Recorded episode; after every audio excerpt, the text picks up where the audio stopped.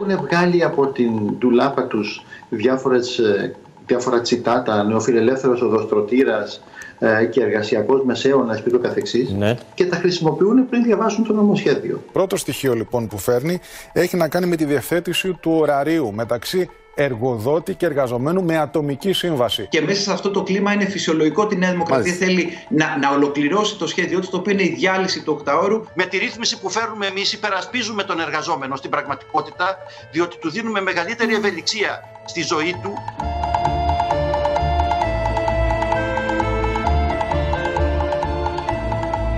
Ο πολύς θόρυβος γίνεται πάλι για τα εργασιακά. Η αντιπολίτευση φωνάζει για κατάργηση του οκτάωρου. Η κυβέρνηση προβάλλει τις φιλεργατικές ρυθμίσεις για τις άδειες και το δικαίωμα αποσύνδεσης. Προβάλλει κυρίως την ανάγκη να ακολουθήσει η νομοθεσία τις αλλαγές που επέφερε στην αγορά εργασίας η πανδημία. Τι πρέπει όμως να περιμένει κανείς από αυτό το σχέδιο, Αρκεί να ψηφιστεί ένας νόμος για μεγαλύτερη ευελιξία στα ωράρια ώστε να ανοίξουν περισσότερες θέσεις εργασίας, ή μήπως θα έπρεπε να ρίξουμε αλλού το βάρος;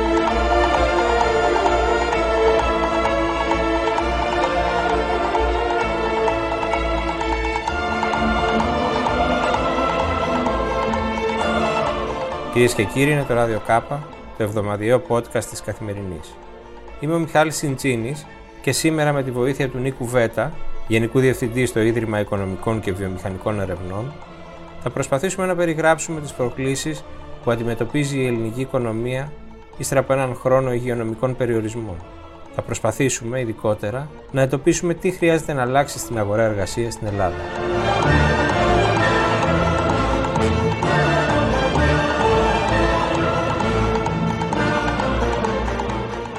Κύριε Βέτα, καλησπέρα. Ήθελα να ξεκινήσουμε από τη τριμηνιαία έκθεση που παρουσιάζετε εσείς στο, στο Ινστιτούτο σας και το παρουσιάσατε την περασμένη Τρίτη για την κατάσταση στην ελληνική οικονομία και βλέπω ότι τα μίντια ξεχωρίζουν την πρόβλεψή σας για την ανάπτυξη που είναι κοντά στην πρόβλεψη της κυβέρνησης για το 2021, έτσι δεν είναι; Είναι κοντά στο 4% που είναι ένα κάπως αισιόδοξο μήνυμα. είναι λίγο πιο χαμηλά. Καλησπέρα πρώτα απ' όλα και από μένα. Καλησπέρα. Μετράμε ότι σε ένα άλλο θα το έλεγε βασικό, άλλο θα το έλεγε θετικό σενάριο, δηλαδή αν τα πράγματα εξελιχθούν υγειονομικά σύμφωνα με το σχέδιο, το οποίο τι σημαίνει, σημαίνει ότι λίγο πολύ ξεμπερδεύουμε από το καλοκαίρι, όχι ότι το πρόβλημα θα έχει φύγει 100%, αλλά θα είναι διαχειρίσιμο. Δεν θα είναι το μόνο πράγμα που θα μας απασχολεί. Σε αυτό το σενάριο, στο δεύτερο μισό της χρονιάς θα σταματήσει η ύφεση, που την έχουμε στο πρώτο μισό της χρονιάς. Θα έχει έρθει τουρισμός ε, περίπου διπλάσια από ό,τι πέρσι, ε, βέβαια ε, μόνο το μισό από ό,τι πρόπερσι. Και αυτό με την αριθμητική μας βγαίνει κάτι, μια πραγματική μεγέθυνση οικονομίας σε σχέση με πέρσι, γύρω στο 3,5 με 4%. Η επίσημη πρόβλεψη της κυβέρνησης είναι για κάπως περισσότερο, αλλά το ουσιώδες είναι ότι ακόμη και αν περάσει και η φετινή χρονιά και η επόμενη, δεν θα έχουμε εξισορροπήσει τη ζημιά που έγινε με την πανδημία, η οποία ήταν πολύ, πολύ βαθιά. Πάντως, διαβάζοντας κανείς και, τις, ε, και πίσω από τους τίτλους, θα πω έτσι, βρίσκει και πηγές μεγάλης ανησυχίας. Δηλαδή, εσείς λέτε ότι κινδυνεύουμε πάλι να εγκλωβιστούμε σε δίδυμα ελλείμματα, ότι οι δημοσιονομικές ατοχές έχουν εξαντληθεί. Να το πιάσουμε λίγο ε, προσεκτικά. Πρώτα απ' όλα, η, η επίδραση αυτού που περνάμε της πανδημίας στην οικονομία είναι κάτι πραγματικά πρωτοφανές. Κάτι τέτοιο και στη χώρα μας και αλλού δεν το έχουμε δει, τουλάχιστον στην ιστορική μνήμη. Είναι κάτι το οποίο πλήττει άμεσα, πολύ, αλλά έχει ημερομηνία λήξης. Έτσι, αν δεν έχει, ε, εκεί έχουμε μεγαλύτερα προβλήματα. Ε, Δεν είναι αυτό το οποίο πολλοί λένε μια κατάσταση πολέμου. Μετά από ένα πόλεμο βγαίνεις, βγαίνει κατεστραμμένο και το εργατικό δυναμικό, σίγουρα η παραγωγή. Ε, Εδώ θα είμαστε. Εδώ θα είμαστε, οι επιχειρήσεις σε πολύ μεγάλο βαθμό εδώ θα είναι, το παραγωγικό δυναμικό εδώ θα είναι. Όμως, αυτό το οποίο έχουμε κάνει, οι περισσότερες χώρες και σίγουρα η δικιά μας, είναι ότι έχει δώσει πάρα πολύ α, εκτεταμένα μέτρα στήριξης απευθείας στις επιχειρήσεις και στα νοικοκυριά. Για να σας δώσω να καταλάβετε, Δεν το έχουμε κάνει μόνο εμείς βέβαια. Απλώς εμείς το κάναμε δανειζόμενοι. Βεβαίως, εμείς δεν είχαμε το ίδιο δημοσιονομικό περιθώριο που είχαν άλλες χώρες. Επίσης, εμείς ήμασταν προγραμματισμένοι να γράψουμε ένα πλεόνασμα. Το πρωτογενές πλεόνασμα, θυμάστε, ήταν αυτά τα διαβόητα 3,5% του ΑΕΠ. Μμμ. Και πρωτογενές έλλειμμα πάει γύρω στο 6,5% συνολικό έλλειμμα κοντά στο 10% του, του ΑΕΠ. Αυτά είναι τεράστια μεγέθη που σημαίνει ότι κάποια στιγμή θα πρέπει να τα γυρίσουμε πάλι θετικά. Κάποια στιγμή σύντομα. Αυτό θα το δούμε, αλλά δεν μπορεί να μακρύνει. Έτσι, εξαρτάται από το τι θα γίνει στην Ευρώπη, αλλά μην, μην ξεχνιόμαστε. Ε, περάσαμε ε, μια ελεγχόμενη μεν, αλλά χρεοκοπία. Τρία προγράμματα, Έχουμε συσσωρευμένο μεγάλο χρέος δημόσιο. Έχουμε ιδιωτικά χρέη στις επιχειρήσεις μας και στα νοικοκυριά μας. Αυτό έχει να κάνει λοιπόν με τις αντοχές του Δημόσιου Ταμείου. Αυτό είναι το ένα από τα περίφημα δίδυμα ελλείμματα. Το άλλο που επίσης προβληματίζει έχει να κάνει με το εξωτερικό ισοζύγιο, ας το πούμε απλά το εμπορικό μας έλλειμμα, το οποίο επίσης είχε εκτροχιαστεί, είχε φτάσει περίπου στο 15% το ΑΕΠ 15% του ΑΕΠ τα χρόνια που πλησιάζαμε τα πρώτα προγράμματα το 2008, το μαζέψαμε με κόπους και βάσανα. Προσπαθήσαμε να αυξήσουμε τις εξαγωγές μας, μειώσαμε τις εισαγωγές μας. Αυτό δεν έχει να κάνει με τα χρήματα στο δημόσιο ταμείο, έχει να κάνει ότι η χώρα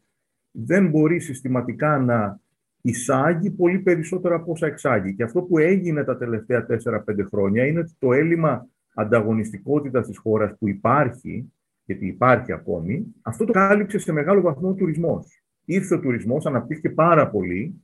Ευνοηθήκαμε και από το ότι κάποιοι γείτονές μας, δυστυχώς γιατί δεν πρέπει να χαίρεσαι όταν οι γείτονές σου δεν πηγαίνουν καλά, η Βόρεια Αφρική, η Τουρκία είχαν προβλήματα και το τουριστικό προϊόν αναβαθμίστηκε. Με αυτά και με εκείνα μας κάλυψε άλλα, άλλα ελλείμματα.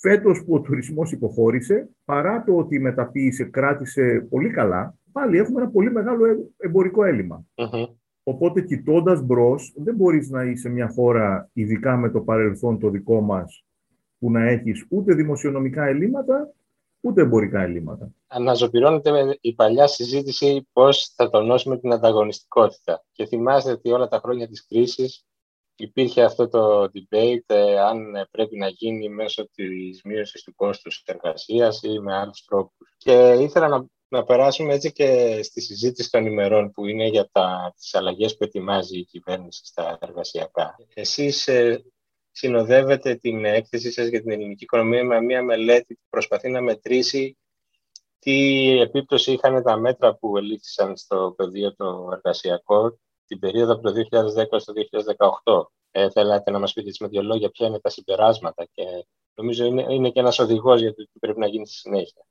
Πολύ σωστά. Ε, ναι, αναφερόμαστε σε μια μελέτη την οποία τη, είναι, πολύ, είναι πολύ αναλυτική. Έγινε με την στήριξη του, ε, του Ελληνικού Παρατηρητηρίου στο Orlando School of Economics και κοιτάει ψύχρεμα και εκ των υστέρων, κάνει μια αποτίμηση των μέτρων στα εργασιακά.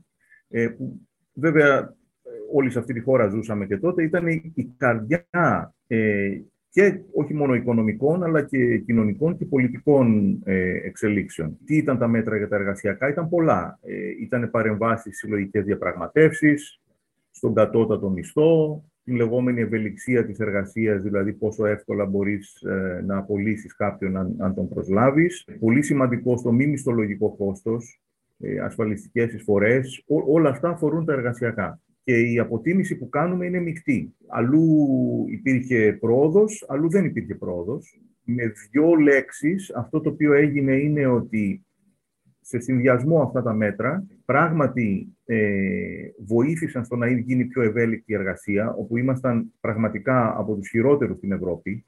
Είχαμε πολύ μεγάλες ε, στρεβλώσεις. Αν, αν, αν εσείς με προσλαμβάνατε στη δουλειά σας, ε, μετά δεν θα μπορούσατε ποτέ, ό,τι και να γίνει, να με ε, ξεφορτωθείτε ε, εάν χρειάζεται. Δεν θα μπορούσαμε να έχουμε ευελιξία στη σχέση αυτή σχεδόν καθόλου. Πολύ μεγάλο μη μισθολογικό κόστος. Είδαμε δηλαδή ότι εκεί που, που συγκλίναμε στην υπόλοιπη Ευρώπη, στην υπόλοιπη Ευρώπη, δεν γίναμε μια τελείως απορριθμισμένη αγορά, μέσα στην κρίση βοήθησε έτσι ώστε να δημιουργηθούν κάποιες περισσότερες δουλειές. Η ενεργεία δηλαδή που πήγε ψηλά θα ήταν πολύ περισσότερη εάν δεν υπήρχε αυτή η ευελιξία και η ύφεση θα ήταν βαθύτερη. Από την άλλη μεριά δημιουργήθηκε το εξής πρόβλημα. Η ευελιξία αυτή στην αγορά εργασίας συνοδεύτηκε και με αυτό που σε απλά λόγια θα το λέγαμε λιτότητα. Δηλαδή με μείωση μισθών, επίσης με αύξηση της φορολογίας για τους περισσότερους, με αποτέλεσμα πάρα πολλοί να προτιμήσουν να δουλεύουν μη δηλωμένα, μαύρα. Άρα ένα συστηματικό πρόβλημα της αγοράς εργασίας μας που ήταν ότι δεν ήταν με τυπικούς κανόνες, αυτό δεν το λύσαμε. Επίσης, είχαμε πάντα μια χαμηλή συμμετοχή στο εργατικό δυναμικό. Αυτό δεν σημαίνει ανεργία, σημαίνει άνθρωποι οι οποίοι είναι εκτός αγοράς εργασίας τελείως. Ποιοι είναι αυτοί οι άνθρωποι, ε, νέοι άνθρωποι που βγαίνουν σε σύνταξη. Αυτό μέσα στα προγράμματα έγινε όλο και περισσότερο γιατί δημιουργήθηκε η εντύπωση ότι όσο περιμένεις, η συνταξιοδότησή σου θα γίνει με χειρότερους όρους. Άρα, πολλοί εξωθήθηκαν εκτός αγοράς εργασίας πρόωρα, ας το πούμε έτσι. Επίσης, πολλοί αποφάσισαν να μην προσπαθήσουν να δουλέψουν, γιατί η μισθή που θα παίρνουν ήταν πάρα πολύ χαμηλή. Δηλαδή, όταν ο μισθός που θα πάρεις είναι χαμηλός και ένα μεγάλο κομμάτι από αυτό πρέπει να το δώσεις ασφαλιστικά και φορολογικά, μπορεί να μην σε συμφέρει να δουλέψεις. Για παράδειγμα, αν είσαι μια νέα γυναίκα ε, που το έχουμε αυτό το πρόβλημα στη χώρα μας, μένουν περισσότερο στο σπίτι παρά ενσωματώνονται ενεργά στην αγορά εργασίας. Είναι κάτι που πρέπει να το δούμε πάρα πολύ προσεκτικά και για λόγους κοινωνικής συνοχής. Άρα αυτά τα δύο πράγματα είδαμε. Η ευελιξία βοήθησε. Από την άλλη το γεγονός ότι είχαμε ε, συνολικά υποχώρηση της οικονομίας, χαμηλούς μισθούς και ειδικότερα αύξηση ασφαλιστικών εισφορών, αύξηση φορολογίας, δεν έκανε την αγορά εργασίας να είναι πιο δυναμική. Δεν έχουν διορθωθεί κάποιες ε, δομικές της αδυναμίες, γιατί βλέπω στα συμπεράσματα ότι το κόστος εργασίας εξακολουθεί να είναι πολύ πάνω από το κόστος εργασίας στην Ευρωζώνη, ή αισθητά πάνω τέλος πάντων. Χαμηλή συμμετοχή στην αγορά εργασίας, αυτό που συζητήσαμε τελευταία, ε, μεγάλες ασφαλιστικές εισφορές, και πολύ μεγάλο ποσοστό αυτοαπασχολούμενων. Δηλαδή, τα μέτρα αυτά μπορεί να είχαν μια επίπτωση, να δημιουργήσαν, να βοήθησαν στη δημιουργία κάποιων θέσεων εργασίας, αλλά τα θεμελιώδη της αγοράς εργασίας στην Ελλάδα δεν φαίνεται να άλλαξαν. Έτσι δεν είναι. Ξέρετε, εδώ με φέρνετε σε κάτι το οποίο είναι ένα λεπτό σημείο, αλλά νομίζω κρίσιμο και κοιτώντας προς τα μπρος. Το τι θα συμβεί τελικά στην αγορά εργασίας είναι πρακτικά το πρώτο πράγμα που πρέπει να αφορά όλους μας τη χώρα. Ναι, σωστά. Γιατί από εκεί βρίσκουμε δουλειές, η δουλειά δεν είναι μόνο και τα χρήματα που πηγαίνεις, που φέρνεις στο σπίτι, σε μεγάλο βαθμό ε, επηρεάζει όλη την καθημερινότητά σου. Άρα, μια καλή αγορά εργασίας είναι, είναι ο καθρέφτης της χώρας. Το τι λοιπόν θα συμβεί στην αγορά εργασίας δεν αφορά μόνο την νομοθεσία εργασίας ή τις παρεμβάσεις που θα γίνουν εκεί. Αφορά και άλλα μέτρα οικονομικής πολιτικής. Εάν δεν υπάρχει, για παράδειγμα, παραγωγή, εάν δεν υπάρχουν πολλές επιχειρήσεις, αν δεν υπάρχει ανταγωνισμός, τότε δεν θα υπάρχει ουσιαστικά και προσφορά καλών θέσεων Και αυτό λέω ότι συνέβη και τα χρόνια των, των προγραμμάτων, γιατί η μεγάλη ύφεση η οποία υπήρχε δεν επέτρεψε και τα όποια μέτρα απελευθέρωσης αγοράς εργασίας να έχουν το θετικό αποτέλεσμα που αλλιώς θα είχαν. Α επιστρέψουμε τώρα στο παρόν, γιατί συζητιέται πάρα πολύ η σχεδιαζόμενη παρέμβαση της κυβέρνησης στις εργασιακές σχέσεις και εσείς μετήχατε και στην Επιτροπή Πισαρίδη που είχε συμπεριέλαβε στο πόρισμά της προτάσεις για το τι πρέπει να αλλάξει και ήθελα να, μια εκτίμηση από εσά. Ε, αυτές οι αλλαγές που προτείνονται, δηλαδή που αφορούν μια μεγαλύτερη ευελιξία ως προς το, στη μεταφορά του χρόνου εργασίας, πώς, πώς θα κατανέμε το χρόνος εργασίας σε συμφωνία εργοδότη εργαζομένου ατομικά ή ένα σύστημα ηλεκτρονικής παρακολούθησης του χρόνου εργασίας που η κυβέρνηση λέει ότι θα είναι προς όφελος των εργαζομένων γιατί θα μπορούν να, να αποδεικνύουν πραγματικά πόσο χρόνο απασχολούνται. Όλα αυτά είναι προς τη σωστή κατεύθυνση, θα βοηθήσουν ή χρειαζόμαστε κάτι, κάτι παραπάνω, κάτι πιο γενναίο; Να σας πω πρώτα τι νομίζω λίγο ε, πιο, πιο γενικά, αλλά νομίζω αυτό είναι το ουσιώδες. Αναφέρατε πριν το ότι είμαστε ακόμη στην Ευρώπη από τους υψηλότερους, είπατε στο κόστος εργασίας. Πιο τεχνικά αυτό είναι το οποίο το λέμε εμείς οι οικονομολόγοι το μοναδιαίο κόστος εργασίας. Τι σημαίνει αυτό; Αυτό δεν είναι μόνο η μισθή, όπου η μισθή μας δεν είναι υψηλή. Αφορά και την παραγωγικότητα, δηλαδή πόσες μονάδες εργασίας χρειάζεσαι για να παράξεις ένα προϊόν, για παράδειγμα. Mm-hmm. Η χώρα μας δεν έχουμε υψηλούς μισθούς. Χαμηλούς μισθούς έχουμε αλλά έχουμε χαμηλή παραγωγικότητα. Και επειδή αναφέρατε την έκθεση Πισαρίδη, όλη η κατεύθυνσή της και, και όλα τα επιμέρους είναι φτιαγμένα έτσι ώστε να ανέβει η παραγωγικότητα για να ανέβουν οι μισθοί. Αυτό πρέπει να σκοπεύουμε να κάνουμε στη χώρα. Να αυξήσουμε συστηματικά τους μισθούς και να αυξήσουμε και τις θέσεις εργασίας. Όχι να τα μειώσουμε. Τώρα, Επειδή αναφέρατε τις παρεμβάσεις στα εργασιακά και σε συνδυασμό με, με, με, με εκείνη την έκθεση που είχαμε δημοσιεύσει πριν κάποιους μήνες, να ξεχωρίσω δύο κατηγορίες που είναι και οι δύο σημαντικές. Ναι, το νομοσχέδιο δεν το έχουμε ακόμη, θα το έχουμε μετά το Πάσχα, λέει η κυβέρνηση, αλλά ξέρουμε τις βασικές του προβλέψεις. Ωραία. Υπάρχει μία σειρά παρεμβάσεων ε, όπου καταρχήν ε, πρέπει να είμαι πολύ θετικός και αυτό αφορούν τις άδειες που δίνονται, τις γονικές άδειες οι οποίες θα δίνονται, οι οποίες πλέον θα μπορούν να δίνονται πιο συστηματικά και επίσης να δίνονται όχι μόνο στις μητέρες, αλλά και στους ε, πατέρες των, των, των παιδιών, ώστε να υπάρχει καλύτερος οικογενειακός προγραμματισμός, ε, να, να αρθούν ανισότητες που υπάρχουν. Όλα αυτά τα βλέπω πολύ θετικά και νομίζω ότι πρακτικά ήμασταν και οι πρώτοι που είχαμε στοιχειοθετήσει ότι αυτή η άνηση μεταχείριση των γυναικών που υπάρχει στη χώρα μας είναι και, έχει και οικονομικό κόστος εκτός από τα άλλα, έχει και επίπτωση στο δημογραφικό μας, άρα εκεί νομίζω ότι πρέπει να το δούμε όλοι πολύ προσεκτικά και να το στηρίξουμε και να το κάνουμε σωστά. Και καλά, κάνουν και, και καλά κάνει η, η οικονομική πολιτική και πηγαίνει και προς τα εκεί. Μετά ερχόμαστε στο θέμα της της ευελιξίας, ας το πούμε, των, των, των σχέσεων που, που έχει πολλά, έχει τη διευθέτηση του, του χρόνου εργασίας. Ε, εδώ εγώ έχω να πω τρία πράγματα. Πρώτον, κάτι το οποίο ήταν σαφές τα τελευταία χρόνια, υπήρχε ένα, ε, ένα πρόβλημα κυρίως για επιχειρήσεις στη μεταποίηση, ακόμη περισσότερο και στην πιο βιο, βαριά βιομηχανία μέσα στη μεταποίηση, σε σχέση με υπερορίες που ήθελαν να, να δώσουν και να τις πληρώνουν αυτές τις υπερορίες για προσωπικό το οποίο θα χρειάζονταν να το πληρώσουν όταν υπήρχε μια έξαρση της ζήτησης για το προϊόν.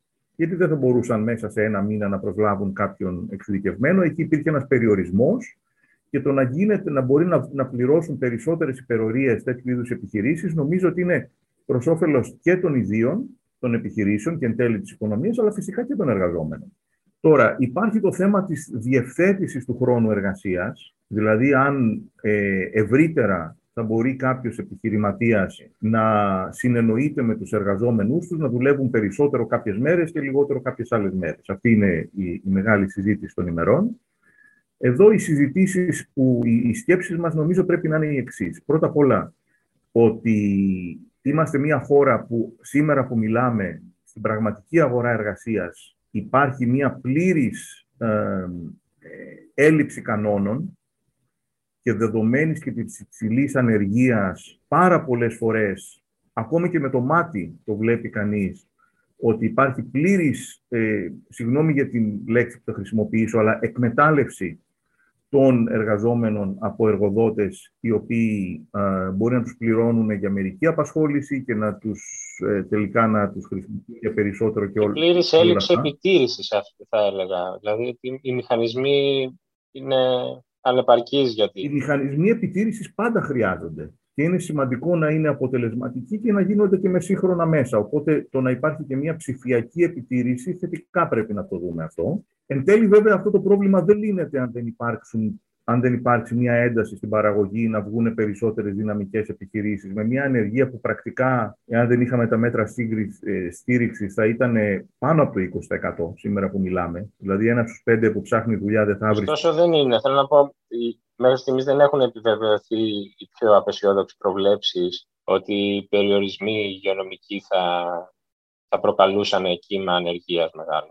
Αμα τι λέτε τώρα. Αυτό το οποίο μετράμε φέτος σαν ανεργία δεν είναι η κανονική μέτρηση της ανεργίας. Για, για, για δύο λόγους. Ο ένας, ε, ο, ίσως ο λιγότερο σημαντικός, είναι ότι κάποιοι άνθρωποι μέσα στην πανδημία αποφα... είπαν, δηλώνουν όταν ερωτώνται ότι δεν ψάχνω καν για δουλειά, άρα δεν μετράν καν ως υποψήφοι εργαζόμενοι, άρα ούτε ως άνεργοι. Αλλά το βασικό είναι ότι το σύνολο των μέτρων στήριξης βάζει προπόθεση ότι δεν θα υπάρχουν ε, απολύσεις. Θα διατηρούνται οι θέσεις. Ε, δεν, δεν θα ήταν δυνατόν να μην είχες αύξηση της ανεργίας με μία ύφεση. Άρα θα πρέπει να το ξαναμετρήσουμε του χρόνου, θα για να, για να πούμε βεβαιότητα ποια ήταν η επίπτωση. Ναι, ε, τεχνικά, επειδή ο όρος ότι δεν θα απολύσεις δεν θα λήξει ε, αυτή η αιρεσιμότητα με το που θα αρθούν και τα μέτρα στήριξης, αλλά θα κρατήσουν, όπως αντιλαμβάνω, και για κάποιους λίγους μήνες παραπάνω. σε μεγάλο βαθμό αυτό το πρόβλημα θα το βρούμε μπροστά μας όχι τόσο το 2021, αλλά μπορεί να το βρούμε και το 2022. Ναι, ναι. Αλλά ήθελα να επανέλθω λίγο, αν, αν δεν σας πειράζει, στην, στην, στην προηγούμενη συζήτηση που είχαμε για τα εργασιακά. Ότι είναι πολύ σημαντικό, ειδικά σε μια χώρα η οποία. Ε, ας, ας, όχι μόνο να δούμε λίγο το ότι δεν υπάρχουν κανόνες εκεί έξω, αλλά πρακτικά έχουμε το μεγαλύτερο ποσοστό αυτοαπασχόλησης και πολύ μικρών επιχειρήσεων, επιχειρήσεων δηλαδή των ενός και δύο εργαζόμενων, στην Ευρώπη, με διαφορά.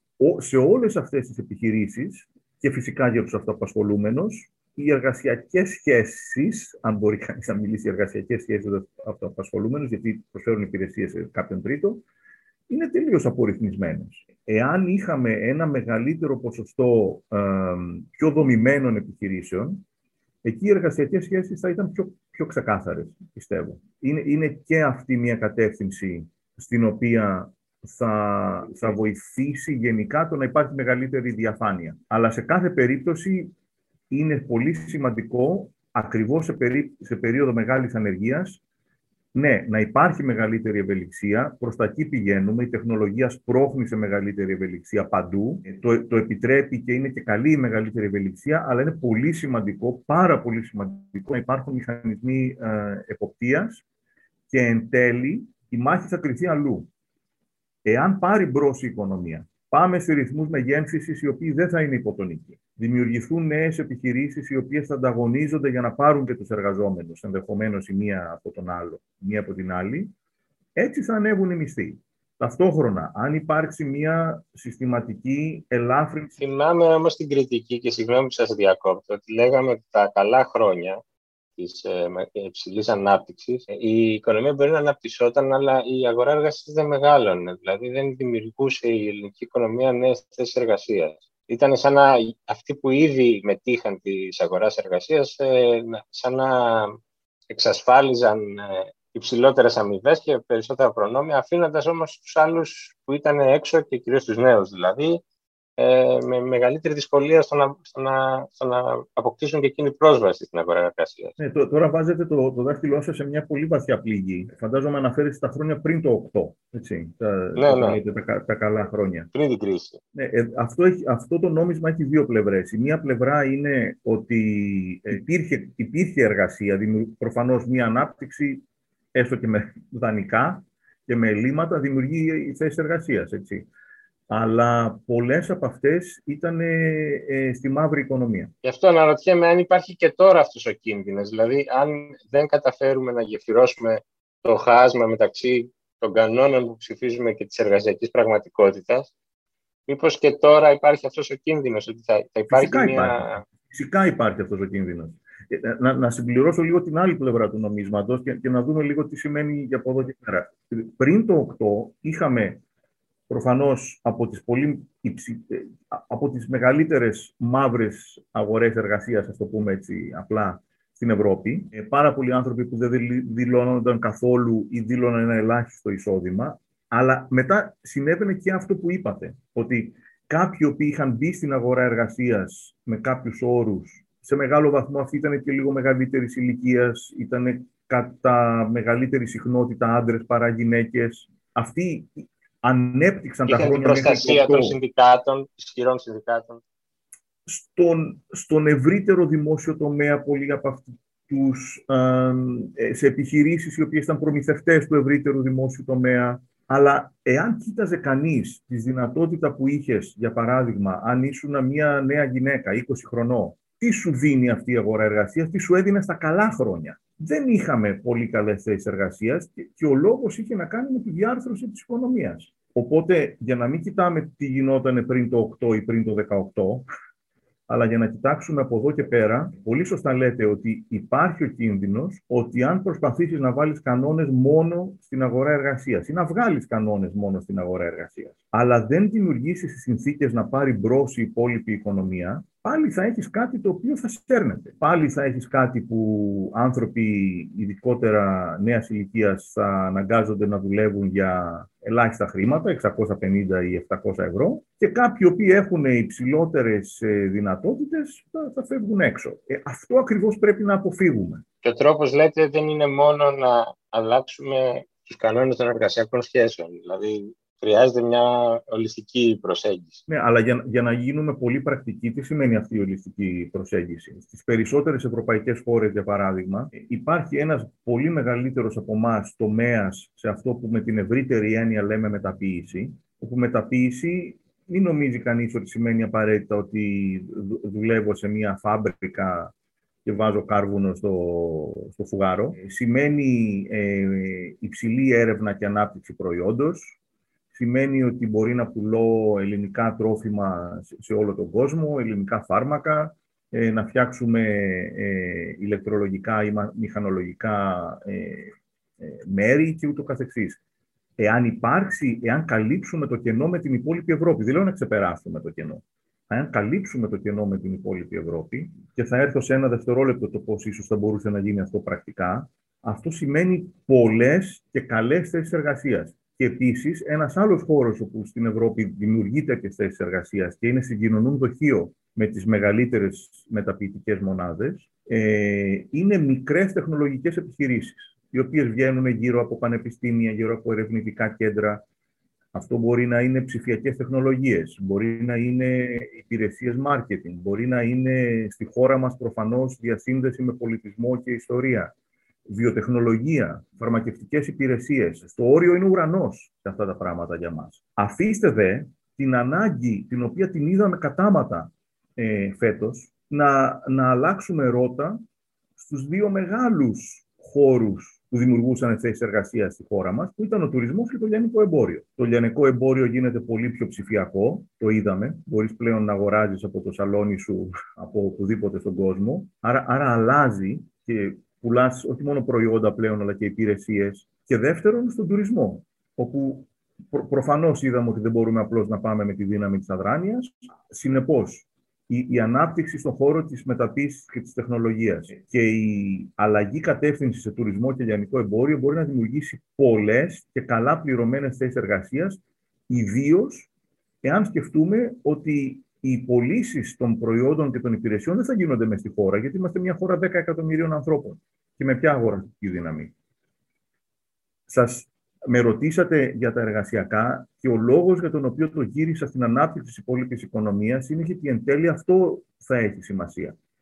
Όσο είσαι σε ανεργία που είναι κάπου ανάμεσα στο 15% και στο 20%, δηλαδή απαράδεκτες καταστάσεις, ό,τι και να ρυθμίσεις ένα νομοσχέδιο, ο εργαζόμενος θα είναι σε αδύναμη θέση. Κοιτάξτε, τα, τα, τα επόμενα πέντε χρόνια θα είναι, και πάλι συγγνώμη για τη λέξη που χρησιμοποιήσω, αδιανόητα κρίσιμα για το πώς θα πάει η ελληνική οικονομία από εκεί και πέρα. Και ο λόγος που το λέω είναι ο εξής. Εάν θεωρήσουμε ότι η πανδημία θα γίνει μικρότερο πρόβλημα μετά το καλοκαίρι, θα έχουμε μπροστά μας ένα, δύο, τρία χρόνια τα οποία θα είναι θετικά. Γιατί, Γιατί η παγκόσμια οικονομία θα ανακάμψει, θα υπάρχει συσσωρευμένη κατανάλωση και ανάγκη για επενδύσεις.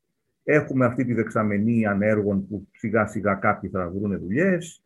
Είναι χαμηλά τα επιτόκια αυτή τη στιγμή, θα υπάρχει ακόμη το δίκτυο προστασίας. Το θέμα είναι από εκεί και πέρα τι κάνεις. Πώς θα μπορέσεις να καλύψεις το κενό ώστε να φτάσουμε και σε επίπεδο διαβίωσης; Και δεν μιλώ τώρα για Ολλανδίες και Φιλανδίες. Δέστε τι έχουν καταφέρει τα τελευταία 10-15 χρόνια χώρες σαν την ε, Ισπανία, την ε, Πορτογαλία, ακόμη και πολύ δίπλα μας τη Ρουμανία ή την Πολωνία, ε, που ήταν φυσικά 10 χρόνια πριν πίσω. Και εκεί είναι η δουλειά της ε, πρωτίστως κυβέρνησης, μέσα από την οικονομική πολιτική. Τα εργασιακά είναι ένα, σύμφωνοι, ωραία, αλλά εάν δεν υπάρχει πρόοδος στο πλέγμα που έχει να κάνει με ε, το πώς μεταχειρίζεται η δημόσια διοίκηση, η δικαιοσύνη και η περίθμιση την, ε, την επιχειρηματικότητα και αν η επιχειρηματικότητα συνεχίσει να σημαίνει κοιτάω μέσα στη χώρα, δεν θα κάνουμε δουλειά. Ακούγονται πολύ και όλα αυτά, γιατί νομίζω ότι τα είχαμε συζητήσει επί μία δεκαετία και στην προηγούμενη κρίση. Αλλά για να δανειστώ τη δική σας ε, έκφραση, ο ουρανός είναι το όριο, αρκεί να αρχίσουμε να απογειωνόμαστε κάποια στιγμή. Σας ευχαριστώ πολύ για τη συζήτηση. Ε, εγώ ευχαριστώ. Ξέρετε, αυτό που είπατε το τελευταίο ε, ελπίζει κανείς ότι πέντε χρόνια από τώρα δεν θα ξανασυζητάμε τα ίδια. Και δεν, δεν θα είναι αρκετό να κάνει η χώρα πρόοδο αλίμονο αν δεν κάνει πρόοδο σε πέντε χρόνια. Θα πρέπει να κάνει κάποια άλματα. Πρέπει κανείς να το δει ψύχρεμα. Ε, νομίζω ότι ψύχρεμα και αντικειμενικά ε, είμαστε πολύ πιο κάτω, πολύ πιο μέσα από τις ε, συνολικές δυνατότητές μας. Σας ευχαριστώ πολύ κύριε Βέτα και ας ευχηθούμε ότι στην επόμενη συνομιλία μας δεν θα συζητάμε τα ίδια. Το ελπίζω και εγώ.